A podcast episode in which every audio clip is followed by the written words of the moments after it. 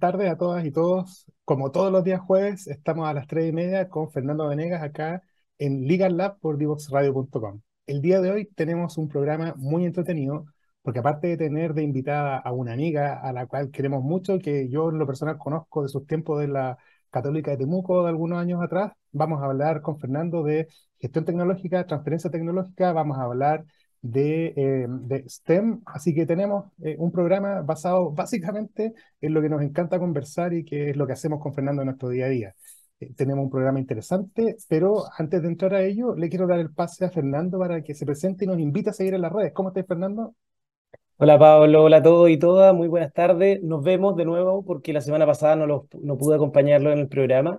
tuve ahí algunas contingencias de última hora, así que estuvo Pablo solo pero como siempre, eh, súper contento eh, con un programa muy, muy bueno, con, vengo muy recargado, así que vamos a hablar de género, vamos a hablar de la participación de mujeres en ciencia y tecnología, en gestión tecnológica, y para ello, como decía, eh, como decía Pablo, trajimos una, una tremenda invitada, muy cercana, la conocemos desde hace muchos años, así que, y, y nos toca trabajar en distintas instancias juntos, así que vámonos de inmediato a nuestra primera pausa musical y recuerden, recuerden seguirnos en nuestras redes sociales, en LinkedIn, Facebook, Instagram, Twitter, y aquellos que no nos pueden ver en vivo, eh, recuerden que nuestros programas quedan grabados, tanto en, los pueden escuchar en la plataforma web, en la, en la, página web de la, de la radio, www.divoxradio.com, como también quedan disponibles en YouTube y en SoundCloud.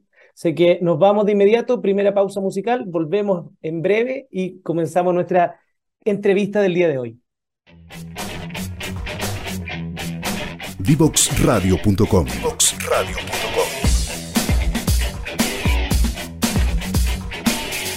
Conversaciones que simplifican lo complejo.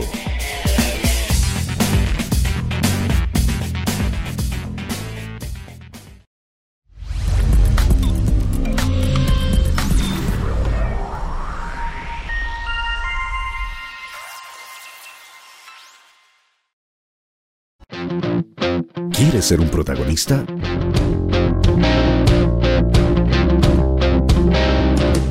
Escríbenos a invitados@divoxradio.com. Bueno, ya estamos de regreso y como siempre con, eh, con las ganas de, iniciar este nuevo, este nuevo programa y queremos darle la bienvenida a una tremenda amiga, una invitada que conocemos hace mucho tiempo y bueno, ya lo dijimos varias veces en nuestra editorial. Em, vamos a pensar que van a pensar que una persona eh, senil, pero para nada, es muy joven. ¿ah? Eh, así que Leonora, Leonora Romero, directora de Desarrollo y Gestión Tecnológica de la UNAP, bienvenida a Legal Lab, ¿cómo estás?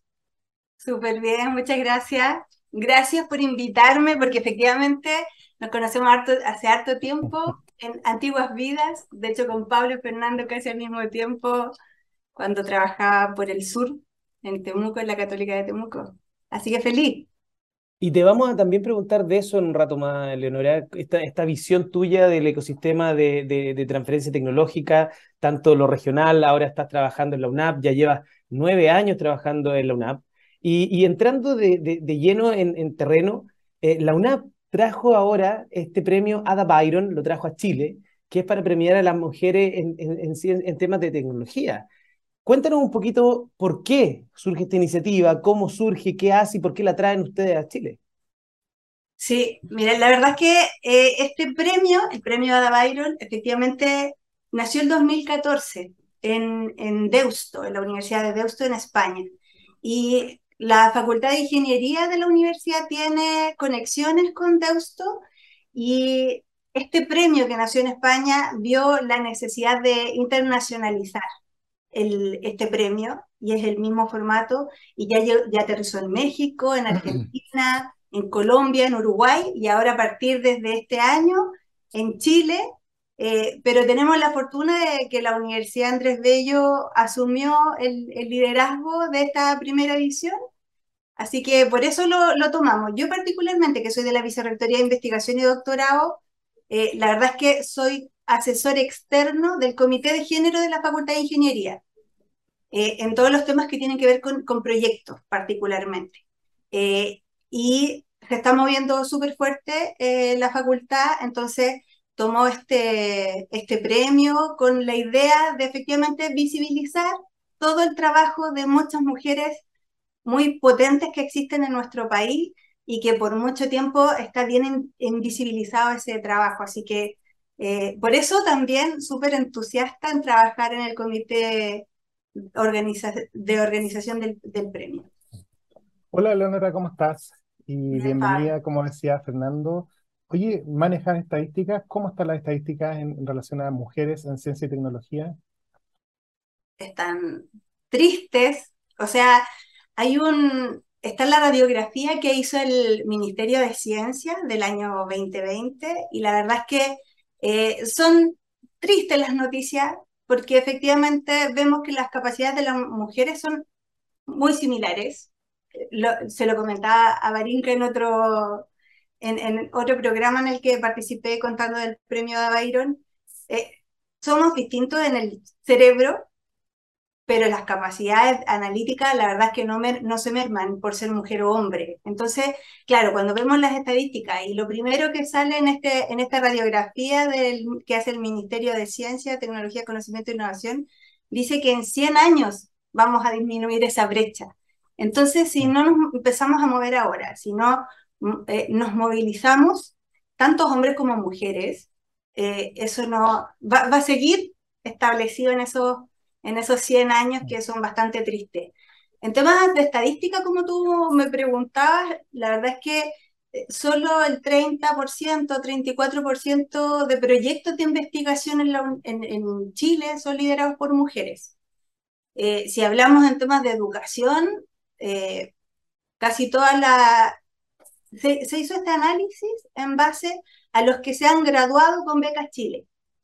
Entonces ahí tienen una estadística súper clara de quienes recibieron beca tanto de magíster como doctorado y también tienen la estadística asociada a pregrado. En promedio, la graduación de las mujeres, en comparación con la de los hombres, anda entre el 49 y el 45% en los últimos 10 años. Se ha mantenido.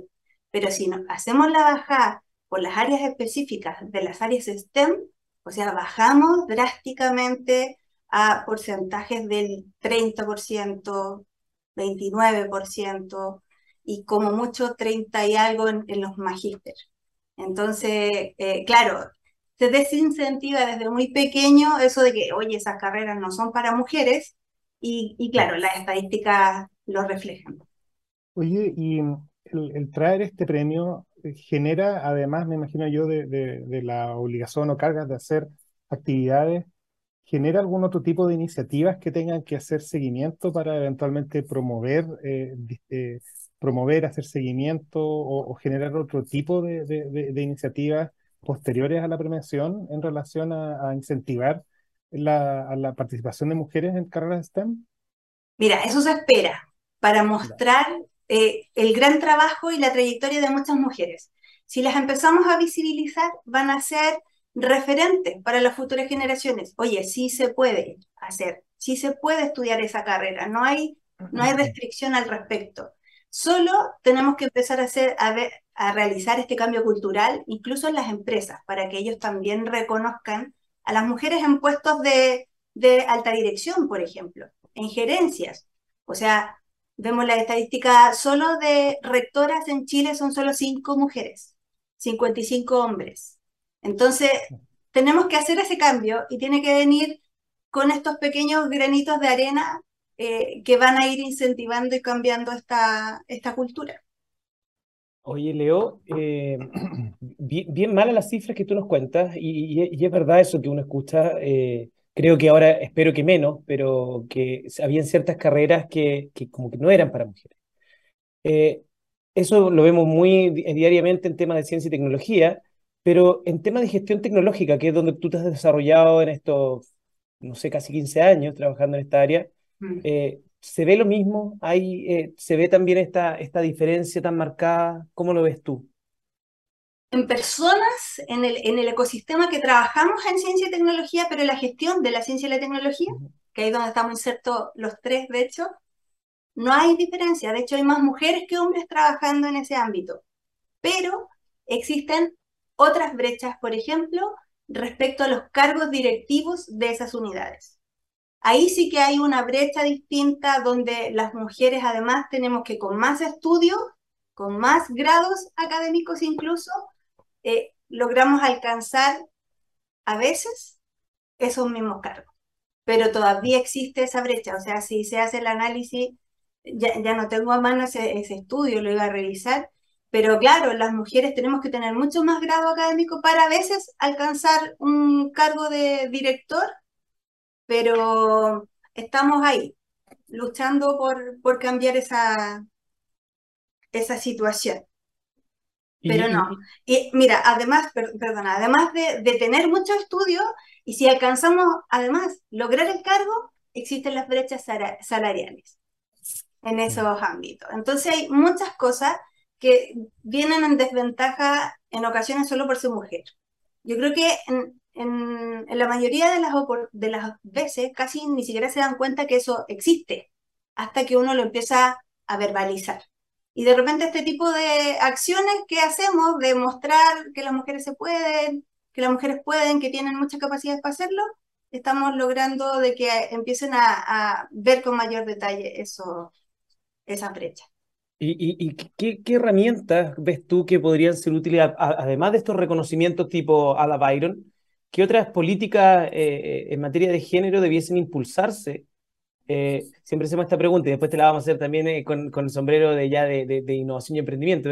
Si fueras tú la ministra eh, de, Ciencia y Tecnología, ¿qué, qué impulsarías como política para justamente cerrar un poquito o achicar esta brecha de género y hacerlo en un tiempo más rápido?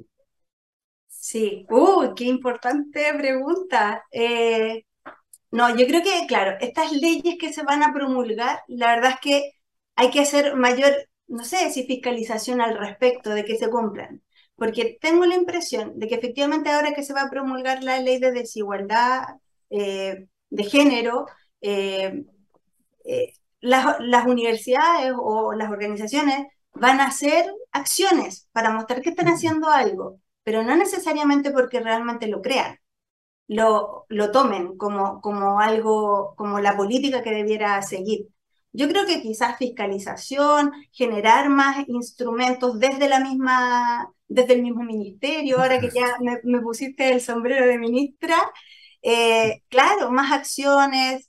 Eh, yo a veces digo, no necesariamente sacar fondos, por ejemplo, para que la mujer sea quien postula, y que, pero sí que den mérito a eso, de que la mujer mm. postule, que tenga más, más eh, más oportunidades al respecto. Porque claro, ahora vemos que la mayoría de los equipos de investigación en todo el país son liderados por hombres. Entonces, si no existe esta eh, diferenciación, por ejemplo, en alguna fuente de financiamiento para seguir haciendo I más D, eh, van a seguir siendo los mismos líderes eternamente. Entonces, debieran haber estos cambios eh, como, no sé, oportunidades en, las rúbricas de evaluación. Si hay mujeres líderes, eh, mayor puntaje a la hora de financiamiento. Entonces vamos a ir de poquito cambiando esas estadísticas. Leonora, a nosotros, me gusta la idea.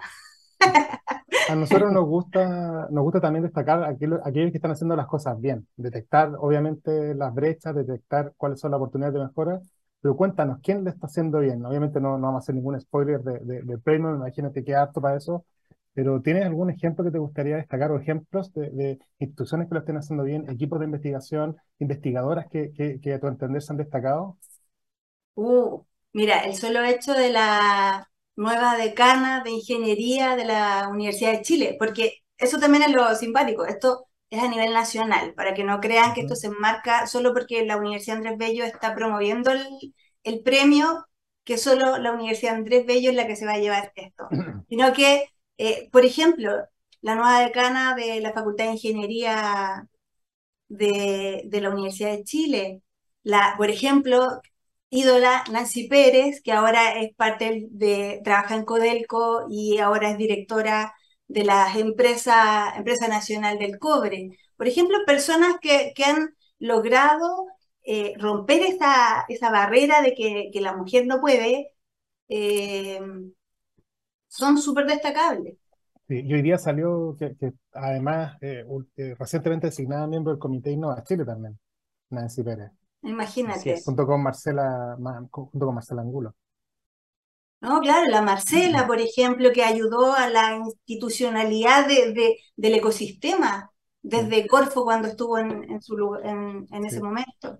Oye, colgándome una pregunta de Fernando antes, el año pasado estuvo la iniciativa Inés de Género de ANIB. Fue el año pasado, Fernando, ¿no? Ya estoy medio perdido. Eh, todos los años ya. todos, los años, ya. ¿Cómo, ¿Cómo ves y cómo evalúas esa iniciativa, Leonora? Eh, a mí me gusta, nosotros eh, hemos logrado, hemos presentado propuestas, no hemos logrado adjudicar todavía, pero estamos apuntando. Lo bueno de esas iniciativas, que además Claro, esto empiezan a generar el cambio cultural internamente porque obliga a las instituciones a comprometerse desde las altas direcciones, es decir, desde la rectoría y incluso las instancias superiores a los rectores deben comprometerse con este cambio. Generan eh, institucionalidad. Entonces, de alguna manera, cuando ya se empieza a generar la institucionalidad, todas las acciones se van a eh, mantener en el tiempo. Y esa, claro, me gusta mucho esa, esa propuesta. Eh, todavía no hemos logrado adjudicar, pero ahora todavía no sale este último, el concurso del 2022, todavía no salen los resultados. Así que ahí veremos. Leo, y en materia ya de la Universidad Andrés Bello, la Universidad Andrés Bello, en cuanto a matrícula de, de, de estudiantes de pregrado, me parece que es la más grande del país, o una de las más grandes del país. Es la más grande del país. ¿Cómo, lo está haciendo la UNAV en materia de género, tanto a nivel institucional como en materia de eh, ciencia y tecnología y en materia de, innovación, que es también el área que estás trabajando tú? Sí, eh, la, universidad, la verdad es que hemos empezado con pasitos bien, bien pequeños, pero la verdad es que sí se han reconocido y han tenido impacto. Por ejemplo, los temas de investigación eh, con perspectiva de género que son incluso evaluados por, por este ranking de, que evalúa los OCDE, los Objetivos de Desarrollo Sostenible. Eh, hemos sido primeros a nivel nacional porque se está generando investigación con perspectiva de género. Desde la Dirección General de Investigación, por ejemplo, que lo lidera Francisca Blanco, eh, ella de hecho también lidera el Comité de Género de la universidad, pero en investigación. Ahí también hay que hacer esta definición porque son eh, cosas eh, promoviendo la instancia de que las mujeres participen en investigación y están haciendo además concursos. Eh, estamos financiando proyectos internos donde se desarrolla investigación con perspectiva de género. La Facultad de Ingeniería de la universidad también armó un comité que ellos son súper dinámicos y ya todos los años también están armando un Hack for Women, se llama, y es un evento donde empiezan eh, hacer iniciativas eh, con los mismos estudiantes de la facultad y se ganan premios y además están siendo mentoreados esos, esos eh, proyectos ganadores, todos con perspectiva de género y cómo disminuir las, brechas que existen ahora en temas de género. Y hablando no solo hombre-mujer, sino todo el espectro de género que existe. Porque yo hace muy poco también hice un curso este comité de la Vicerrectoría de Investigación que yo comentaba, que lo lidera Francisca Blanco, también ha establecido cursos para los académicos de la universidad, porque existe una gama de, de género, no solo hombre-mujer. Entonces, sobre eso también hay que haber un, hasta cambio de lenguaje y cómo uno se, como académico se enfrentan cuando hay estudiantes que eh, a veces no se reconocen hombre-mujer, y, es muy valioso porque cada definición eh, es súper respetable. Entonces, hasta ese tipo de cosas, que, que son cosas mínimas, detalles, cómo referirte, temas de lenguaje.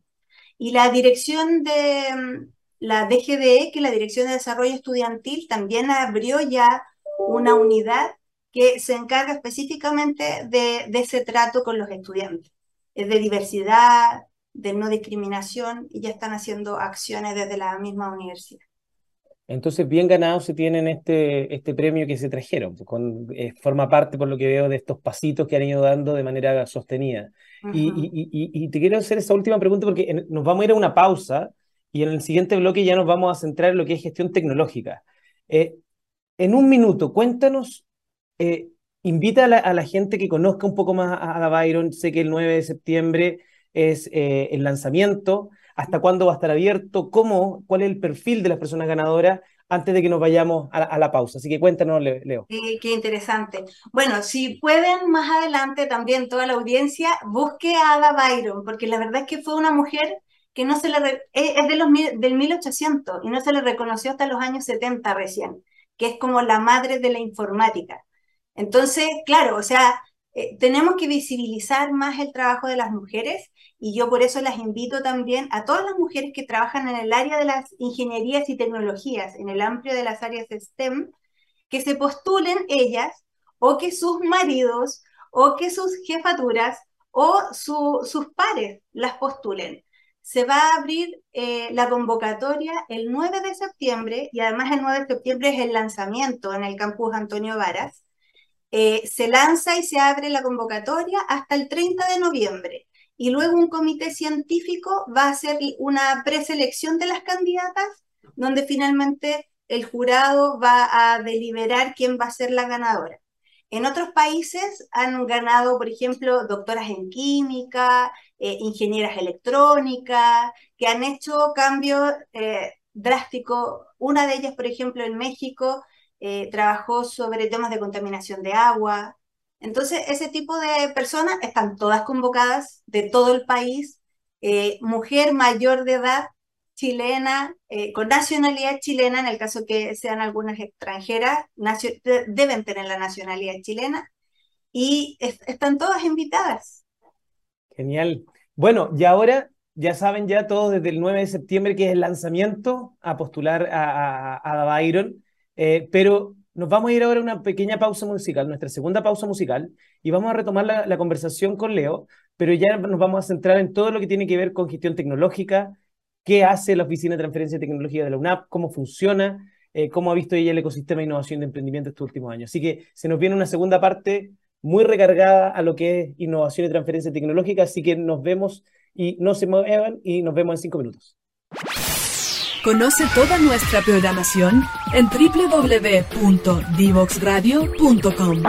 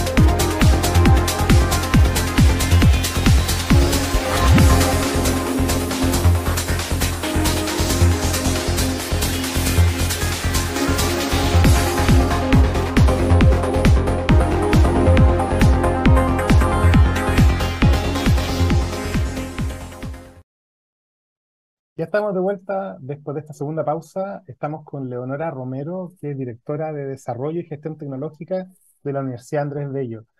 Eh, Leo, cuéntanos un poco sobre el modelo de gestión de transferencia de la UNAP. Eh, cuéntale a nuestros auditores algún proyecto estrella que, puedan haber conocido o que conozcan o que a ti te gustaría destacar y háblanos un poco sobre la transferencia desde tu universidad. Sí, wow. Eh, bueno, desde la universidad somos, la verdad es que dos unidades las que trabajamos eh, desde que se inician los desarrollos tecnológicos. Particularmente mi unidad, que es la Dirección de Desarrollo y Gestión Tecnológica, nosotros apoyamos en la búsqueda de fondos para hacer la investigación aplicada, ya sea desde que se genera desde el académico la idea, o viene, por ejemplo, de proyectos de investigación fundamental, o viene alguna necesidad de la empresa. Entonces ahí todo ese apoyo a la búsqueda de fondos iniciales se hacen conmigo y, y luego eh, hay una posta donde ya este desarrollo tecnológico, que ya es un prototipo, pasa al portafolio de tecnologías que se ve desde la Dirección de Innovación y Transferencia Tecnológica que la dirige eh, Francisco Chan, que también es súper conocido y parte del ecosistema hace mucho tiempo. Entonces hacemos esta posta complementaria. Eh, a mí particularmente me toca la, revisión inicial de estos desarrollos tecnológicos cuando ya están en, formato prototipo, hacemos la declaración de invención y de ahí ya salta para los análisis siguientes y la búsqueda de potenciales licenciatarios con, con Francisco desde la DITT. Hay un proyecto, un proyecto que inició, de hecho, cuando yo recién llegué a la Universidad Andrés Bello, como en 2014, es una tecnología que se llama gas en polvo, que esa me gusta mucho, le tenemos mucho cariño, eh, y es con nanotecnología. Y esta eh, eh, fue gracias a un FONDEF que se desarrolló. Luego hicimos los procesos de patente, patentamos acá en Chile y en Estados Unidos y ya fueron otorgadas las patentes en ambos países. Eh, y justo un socio estratégico nuestro, que es ANASAC, le interesó esta tecnología, entonces hemos ido además probando con el tiempo eh, los prototipos, de acuerdo a las necesidades de la empresa, porque obviamente todo esto no es súper lineal, sino que es súper iterativo. Avanzamos, probamos, si no resultó, volvemos atrás. Y así. Entonces con ANASAC, que hemos ido de la mano ya hace un par de años trabajando, eh, hemos ido haciendo estas pruebas en campo. Y afortunadamente para el empaquetamiento final de esta tecnología, eh, logramos adjudicar el año pasado un FONDEF de investigación tecnológica, que también es parte de, de los instrumentos que tiene la ANIT para estos desarrollos. Y siempre de la mano de ANASAC fuimos en esa postulación, así que estamos en las pruebas y evaluando el prototipo de acuerdo al requerimiento del mercado. Ese es un, un súper buen ejemplo porque eh, fue con la confianza de la empresa. La verdad es que muchos de estos desarrollos, si uno no tiene la confianza de la empresa para ir haciendo estas pruebas, la verdad es que se diluye a veces o queda y, queda eternamente esperando un nuevo financiamiento. También una, una cosa importante que desde la dirección se está haciendo, desde la Dirección de Innovación y Transferencia, es ir a buscar también la necesidad de la industria. Entonces tenemos todo un plan, hay, hay gente contratada para ello, donde estamos haciendo la búsqueda, golpeando las puertas, diciéndole a las empresas, oye, estas son las capacidades que tenemos en la universidad para responder a tus necesidades. Entonces también estamos trayendo esa problemática. Y lo bueno además es que estamos convocando no solo a un grupo de investigación, sino que súper multidisciplinario también. Así que eso es como la, estructura. Oye, Leo, y, nos contaste un poquito de, lo que es transferencia, de un poco de, esto de conectar con, un poco con la demanda. ¿Qué están haciendo en la UNAP con, los emprendedores? Porque estos últimos años se ha dado fuerte el tema del emprendimiento, tanto a nivel de académicos como a nivel de estudiantes. ¿Cómo, cómo, lo están, ¿Cómo lo están viendo ustedes este tema? Sí, hay harto esfuerzo, hay harto trabajo detrás. La verdad es que desde el 2014 la Dirección de Innovación y Transferencia Tecnológica respecto de los estudiantes ha armado todo un, programa que se llama Innova Más. Ese programa tiene distintos niveles de capacitación para incorporar habilidades a estos estudiantes, porque nos dimos cuenta, y en el diagnóstico que se hace, que al final estos estudiantes de repente ese emprendimiento fracasa solo por no saber temas de contabilidad o no saber cómo ponerle valor a su desarrollo, a, a lo que ellos tienen como emprendimiento. Entonces, estos distintos niveles de capacitación, incluso hay hasta un diplomado que se llama Business Creation, eh, que están alojados y en, colaboración con la Facultad de Ingeniería. Entonces hay muchos alumnos que han pasado por, por esa formación y lo bueno que nos hemos estado dando cuenta que todo ese trabajo que se ha hecho con los estudiantes sirve además para que ellos puedan postular a, a estos proyectos Capital Semilla que tiene la Corfo y luego además, como somos entidad patrocinadora de proyectos Capital Semilla, vuelven al alero de la universidad para que la universidad los apoye y patrocine ese proyecto hasta el, hasta el final. Con respecto a los proyectos y a las empresas de base científico-tecnológica, bueno, la universidad el año 2020 logró su primer spin-off. Nosotros efectivamente somos la universidad más grande del país, pero somos una universidad súper joven. Entonces, con respecto a, esa temática, costó porque hay, hay que, eh, ustedes saben que a la Universidad Andrés Bello hablaban de lucro y son los primeros que nos vienen a revisar. Entonces, eh, no era bien visto la incorporación de empresas asociadas a la universidad. Entonces, por, ese, por esa restricción nos costó mucho avanzar pero tenemos políticas y procedimientos para el desarrollo de proyectos de ese tipo. Ahora se está potenciando harto, ya están identificados algunos proyectos que tienen la visión de generar el spin-off, pero también cuál es la dificultad que hemos visto nosotros, eh, es esta herencia, es decir, los grupos de investigación, cuando no tienen asociados a estudiantes de doctorado, a estudiantes de magíster o a estudiantes de pregrado, que después tomen la posta en, la nueva empresa de base científico-tecnológica y que ellos puedan desarrollarla y llevarla a cabo, ahí es donde se nos está acabando un poquito el, el, recurso. Sí, está la intención, sí se ha logrado hacer, de hecho el primero es en base a, se llama Conciencia Logística, el primer spin-off de la universidad, y se creó bajo el alero de la Facultad de Ingeniería y del Centro de Logística y Transporte.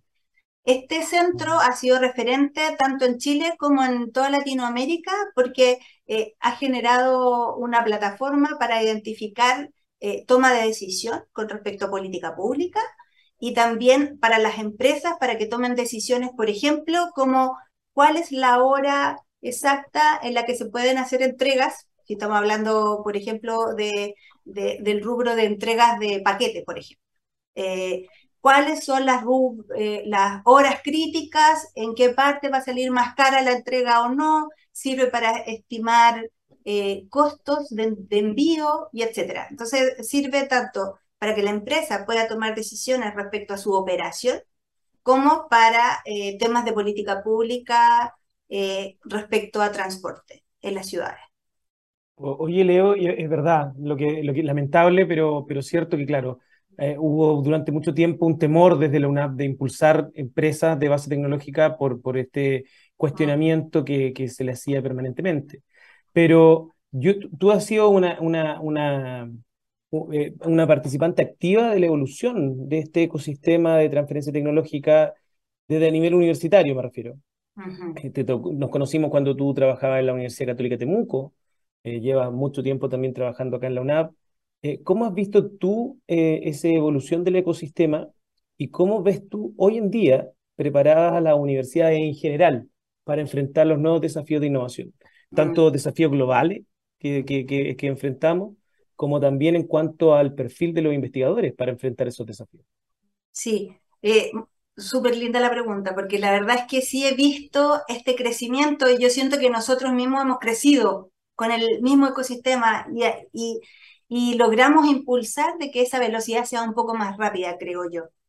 Efectivamente, eh, empiezo por un tema cultural. Las mismas universidades debían cambiar su, su, estructura respecto a los temas de investigación. No solo investigación fundamental se puede hacer en las universidades. Entonces, lograr ese cambio ya costó mucho. Y, claro, yo, yo hablo de las épocas del, del 2011, 2010, incluso antes, 2004, yo ya trabajaba en proyectos de investigación aplicada. Ahí estaba muy claro. Y los proyectos, solo que tú llegaras con un prototipo o se terminara el proyecto, era suficiente. Solo requería que una empresa te pusiera una carta y listo. Pero ahora ya las mismas fuentes de financiamiento obligan a que tú vayas con las empresas, que sea una, una necesidad para responder.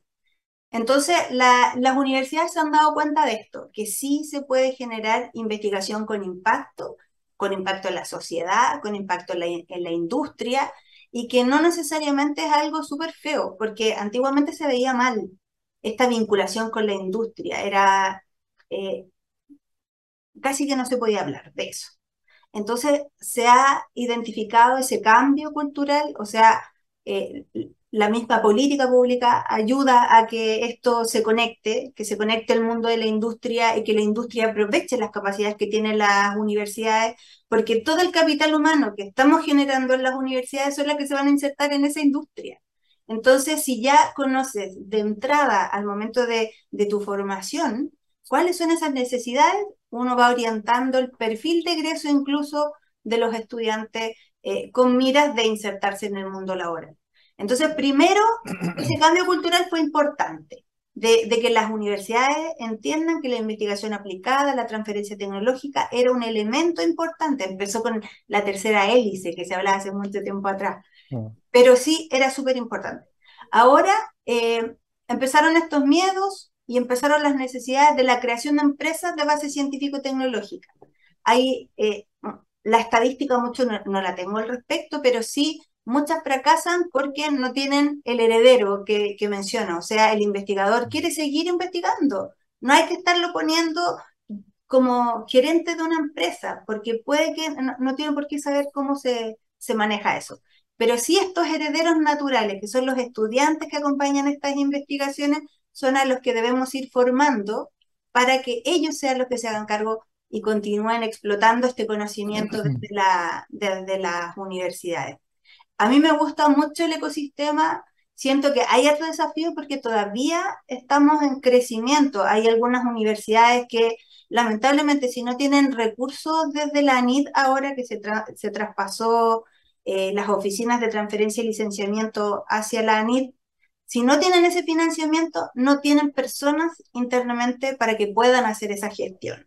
Entonces, claro, si no existe esos fondos eso ya es un desafío, que no sean proyectos de dos años, sino que de más largo plazo, eh, porque ya formaste, armaste toda la oficina de transferencia en una universidad, y yo no sé, me refiero a alguna universidad eh, chiquitita que está empezando en, los temas de transferencia, o está recién teniendo resultados de más de que necesitan visualizarse para ser transferidos, pero si no tienen esta, este financiamiento desde la, desde la NIT, por ejemplo, no, no pueden mantener gente, entrenar gente para que siga haciendo esa, esos trabajos. Afortunadamente algunas universidades ya lo institucionalizaron también, que son ellas las que se hacen cargo y las unidades son parte de la estructura de, la, de las mismas universidades, dependen a veces de la vicerrectoría de investigación o hay otras vicerrectorías de innovación, no sé, se combinan. Pero claro, ese también es un desafío, cómo logramos que estas unidades se mantengan y perduren en las universidades a pesar de no tener fondos, porque si no se pierde todo el desarrollo que se, se logra. Y Leonora, tú llevas algún tiempo, no tanto como a lo mejor dijimos, eh, eh, en gestión tecnológica y conoces la gestión tecnológica desde regiones, desde Santiago. Eh, ¿Cuáles son para ti elementos que tú, podríamos decir, le darías un giro de tuerca, un apete de tuerca en temas de políticas públicas para mejorar el apoyo a la gestión tecnológica de universidades? ¿Crees, por ejemplo, como algunos pudieran decir, que se requiere un ajuste legal, un cambio, la, la famosa ley de transferencia tecnológica, o crees que es más temas de solo recursos o preparación, reforzamiento de ciertas gestiones o capacidades? Ahí, como decíamos con Fernando, si hiciéramos ahí como una especie de ciencia ficción, ¿qué dirías tú que, serían como tus tres o, cuatro eh, propuestas como ministra de, ciencias como para fortalecer las oficinas de, transferencia y licenciamiento? regiones. Uh, hace harto ya que me vine de las regiones, pero cuando yo estaba en, la Católica de Temuco nos costaba mucho, casi todos los proyectos que se podían hacer desde allá eran más de interés público, porque los proyectos de interés público no requerían aportes pecuniarios desde las empresas. En regiones, igual hay, lamentablemente las empresas no, no tienen todos los recursos para estar poniendo un monto pecuniario, y me refiero en plata, para desarrollar estos proyectos que todavía están muy verdes en las universidades. Entonces hay, no sé, hay algunas universidades que, algunas fuentes de financiamiento que sí lo han hecho, que si es de regiones, eh, obliga a que no tenga que poner el aporte pecuniario. Eso es fantástico. Eh, no sé, el tema de, claro, instalación de capacidades como eh, plantas de pilotaje o fondos de ese tipo para hacer pilotaje y avanzar con las tecnologías desde las regiones podría ser una, una interesante propuesta también, eh, generar estos centros tecnológicos en las regiones. por ahí puede ser eso. Mm, me pillaste. y, en general, eh, no tanto por el lado de, regiones, pero de, temas que tú veas como brechas que sean de todas las oficinas. Algo que tú me dijeras, esto sí debiera, debiera ir como por una política o incentivo ya para las oficinas para poder gestionar mejor la transferencia. Sí, mira, ¿qué es lo que sí hemos visto todo? Eh, es como un diagnóstico que cuando no existen incentivos para los académicos asociados a estas líneas hacia la transferencia tecnológica, ahí se nos pierden los investigadores. Y ahí hay tanto talento. Por ejemplo, eh, los investigadores por paper les dan un incentivo en las universidades. Y un paper pueden sacar uno, dos, tres, cuatro en un año, y esos son incentivos frescos que las universidades les entregan por paper. Pero cuando hay un investigador que genera una patente, que además para generar esa patente fue un trabajo de dos, tres años, no hay incentivos al respecto. Entonces, como no hay incentivos para la transferencia tecnológica y para la generación, por ejemplo, de, derechos de propiedad intelectual, no, no se incentivan en hacerlo. ¿Y hay incentivos para la, generación o participación en spin-off, por ejemplo, que tú creas o que tú has visto? Nosotros con Fernando hemos estudiado el tema y hemos visto que casi todas las universidades, de hecho, como que por el contrario, si, si se va al spin-off, le quitamos el royalty que a lo mejor tiene por, por la patente. No hay, voy a echar encima a todo el mundo con este comentario, pero... No, no hay incentivos para eso, efectivamente no hay. Y de repente terminas creándole un problema al, al equipo de mm. investigación. No hay incentivos todavía para eso. Eh, eh, mi, mi humilde opinión. Sí. Oye, Leonora, no quiero que terminemos el programa con una crítica, entonces nos gustaría que, nos dejes un mensaje, una invitación, sobre todo para tomar el tema de la premiación, porque ya se nos acabó el tiempo, entonces te doy estos últimos 30 segundos para que te despidas de nuestros auditores y los dejes invitadas, invitados a que sigan el Ada Byron. Sí, el Ada Byron va a ser un tremendo evento, esperamos que sea el primero de muchos y que muchas otras instituciones se unan a, la organización de este gran premio. Es la visibilización del trabajo de tremendas mujeres que existen en Chile, que han, han entregado su vida por, por hacer esos desarrollos que han cambiado o alguna industria o algún sector público, etcétera. Eh, entonces no podemos dejar de, de, homenajearlas. Este premio va a ser así para ellos. Ya tenemos una red de, colaboradores, auspiciadores y patrocinadores que están creyendo en este premio. Así que hay, hay soporte y, dejo invitado a las mujeres que se postulen, que las postulen y que sus jefaturas también puedan hacer, tomar esta iniciativa de postular a sus tremendas mujeres. Eso. Perfecto, Leonora. Muchas gracias. Gracias por venir al Legal Lab aquí en divoxradio.com. Y bueno, pues a mí me queda con Fernando invitar a todos para que nos sigan escuchando luego de esta tercera pausa para el cierre de este programa. Así que vamos y volvemos. No se vayan. Síguenos en las redes sociales, Instagram, Twitter, Facebook, LinkedIn, como arroba Divox Radio. Como arroba Divox Radio.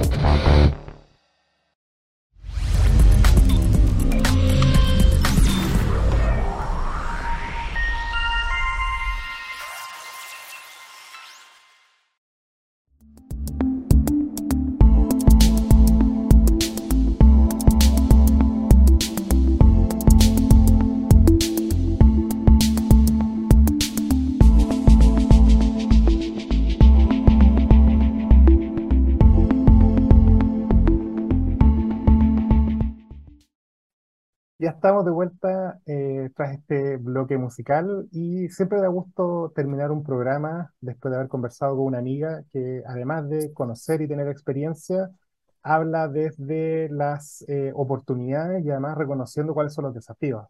Leonora ha ayudado a construir políticas, ecosistemas dentro de, universidades. Es una persona que además tiene una tremenda disposición y carisma. Ya vieron lo amable y simpática que es eh, que eso no, no, no, nos conlleva ahí como el desafío de decir cómo te seguimos apoyando. Obviamente que el, este premio que viene eh, viene a, a, sumar de manera ya crítica a lo que es el dar énfasis a la participación de mujeres y, y a cortar estas brechas de género, sobre todo en, temas de STEM, que es lo que está haciendo Leonora.